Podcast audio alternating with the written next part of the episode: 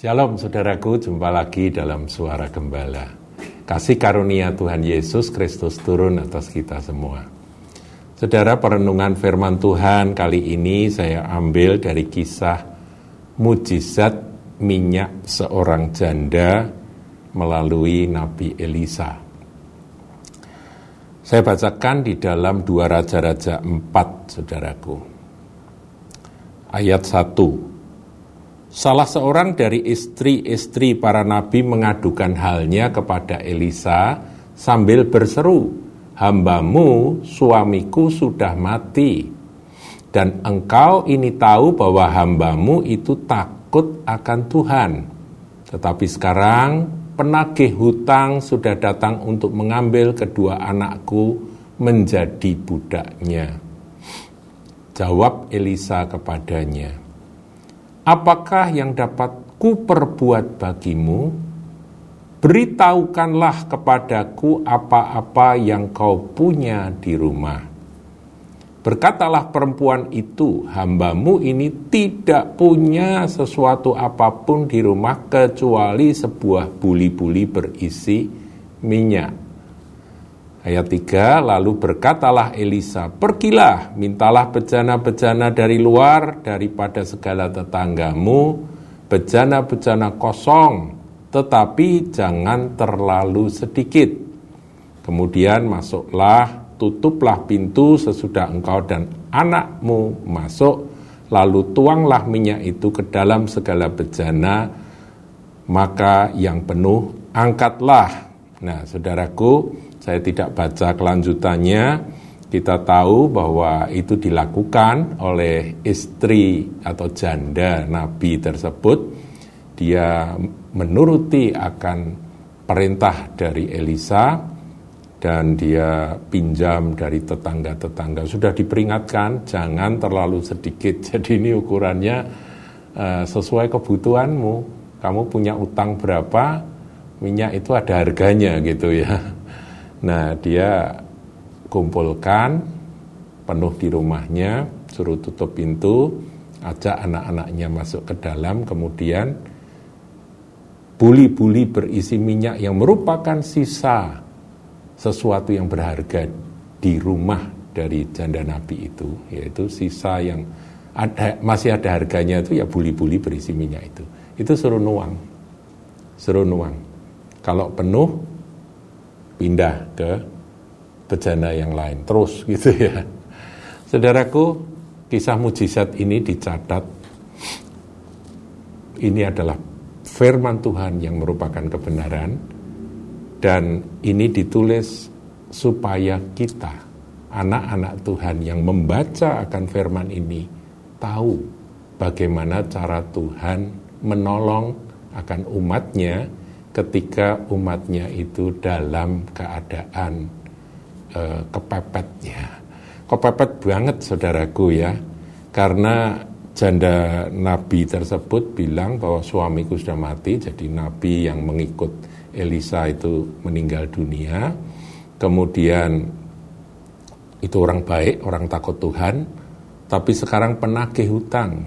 Jadi rupa-rupanya janda nabi ini kurang pandai mengelola keuangan atau memang ada hal-hal yang membuat dia akhirnya jatuh kepada uh, ini penagih utang ini jatuh keterlibat di dalam hutang piutang dan penagih utang itu datang untuk mengambil kedua anak dari janda nabi itu.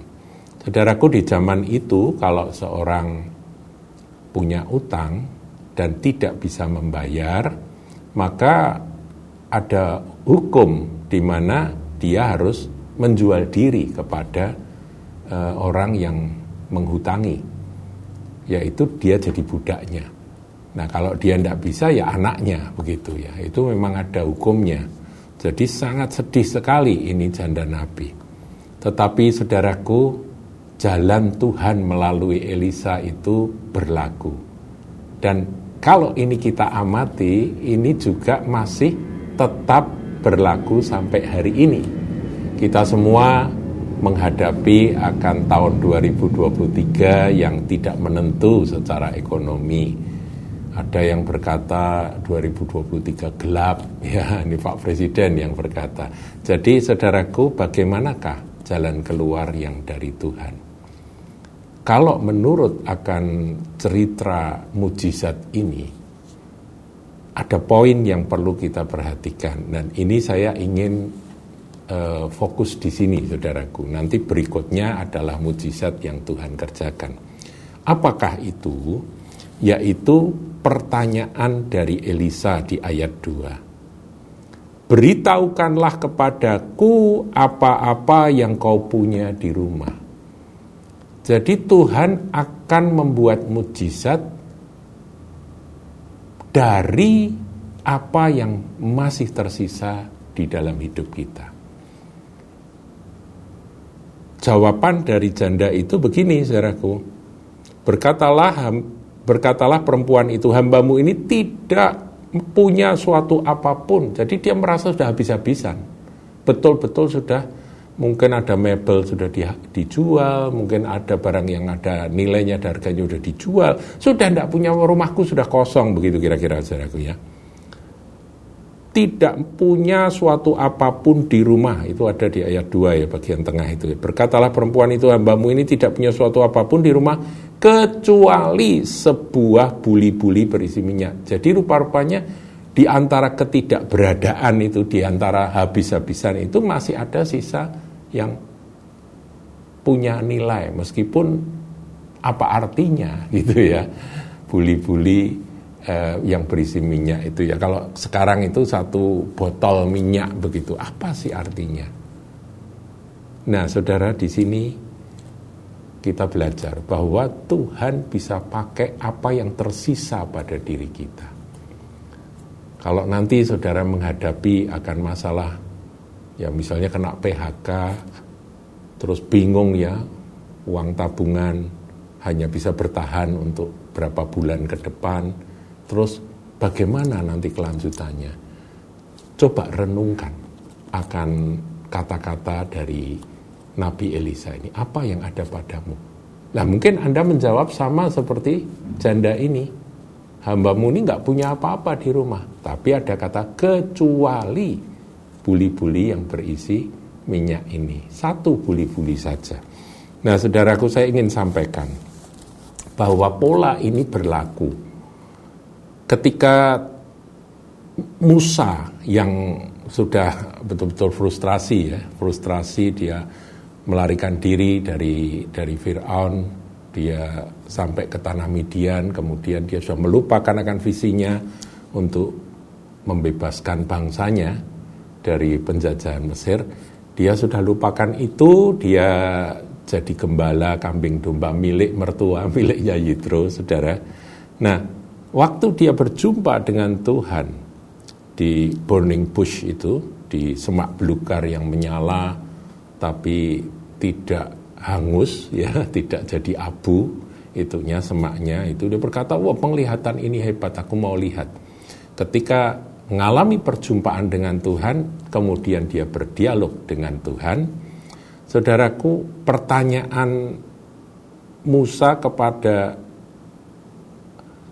maaf pertanyaan Allah kepada Musa apa kalau saudara perhatikan dalam keluaran 4 ayat 2 Tuhan cuma bertanya, apa yang ada di tanganmu? Ya.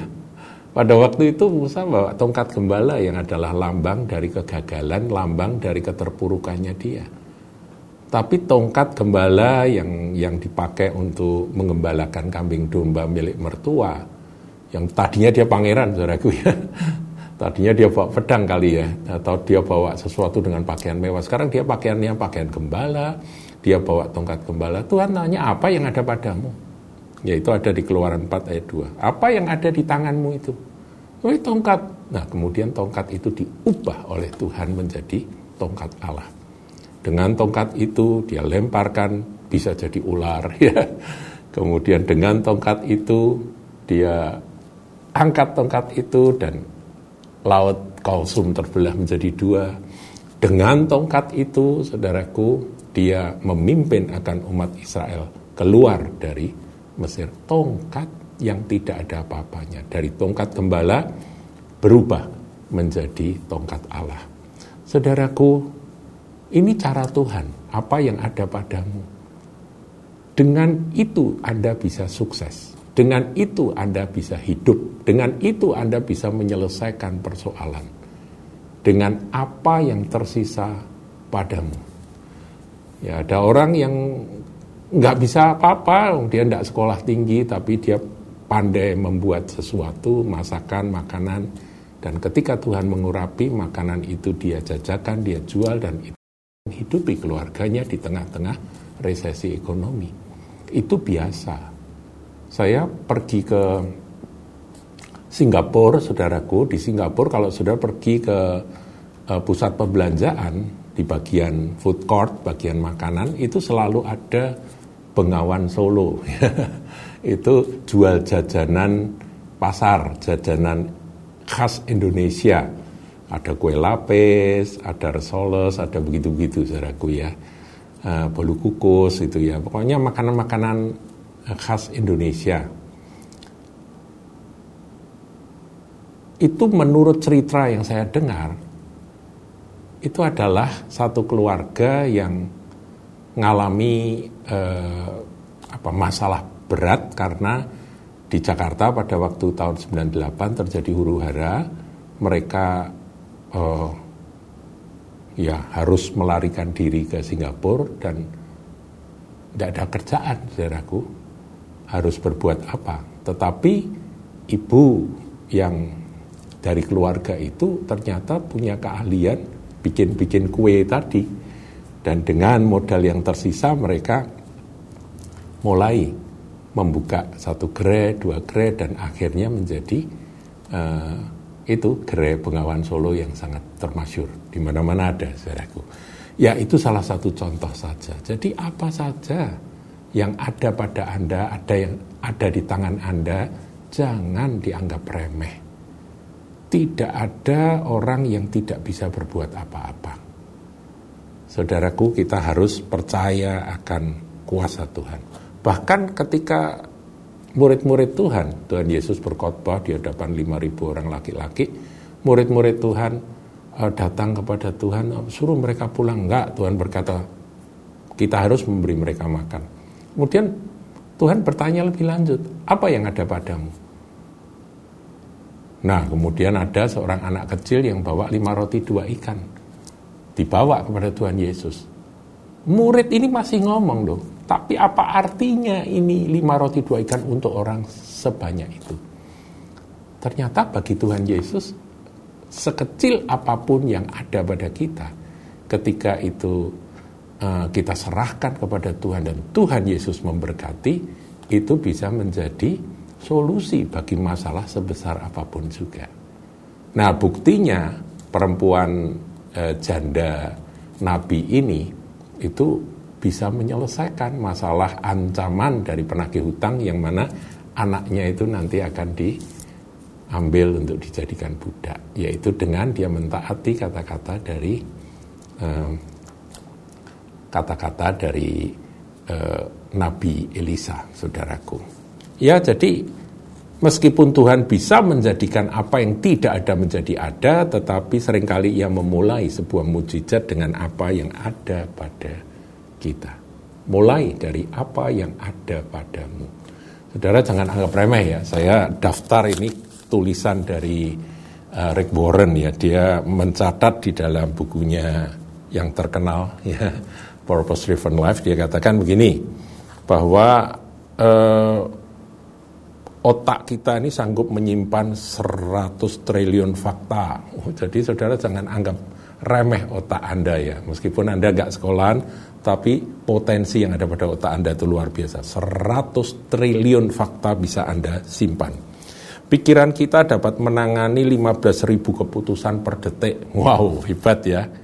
Hidung kita dapat mencium dan membedakan lebih dari 10.000 bau. Kalau dilatih, ini bisa menjadi alat yang luar biasa. Sentuhan kita dapat mendeteksi, ya ini sentuhan kita dapat mendeteksi benda sekecil seper 25 ribu inci. Lidah kita dapat mencecap akan pahitnya kina dalam air perbandingan satu banding dua juta air. Jadi satu liter kina dibanding dua juta air, liter air. Ini bisa merasakan pahitnya kina. Jadi kita ini sudah punya kemampuan karena kita ini diciptakan serupa dan segambar dengan uh, itu ya imago Dei itu. Imago Dei itu Tuhan Yesus ya saudaraku dan kita diciptakan serupa dan segambar dengan dia. Jangan anggap sepele apa yang ada padamu. Nah berikutnya nanti kita akan pelajari dalam sesi berikut ya kalau cerita dari uh, janda Nabi ini. Tuhan Yesus berkati.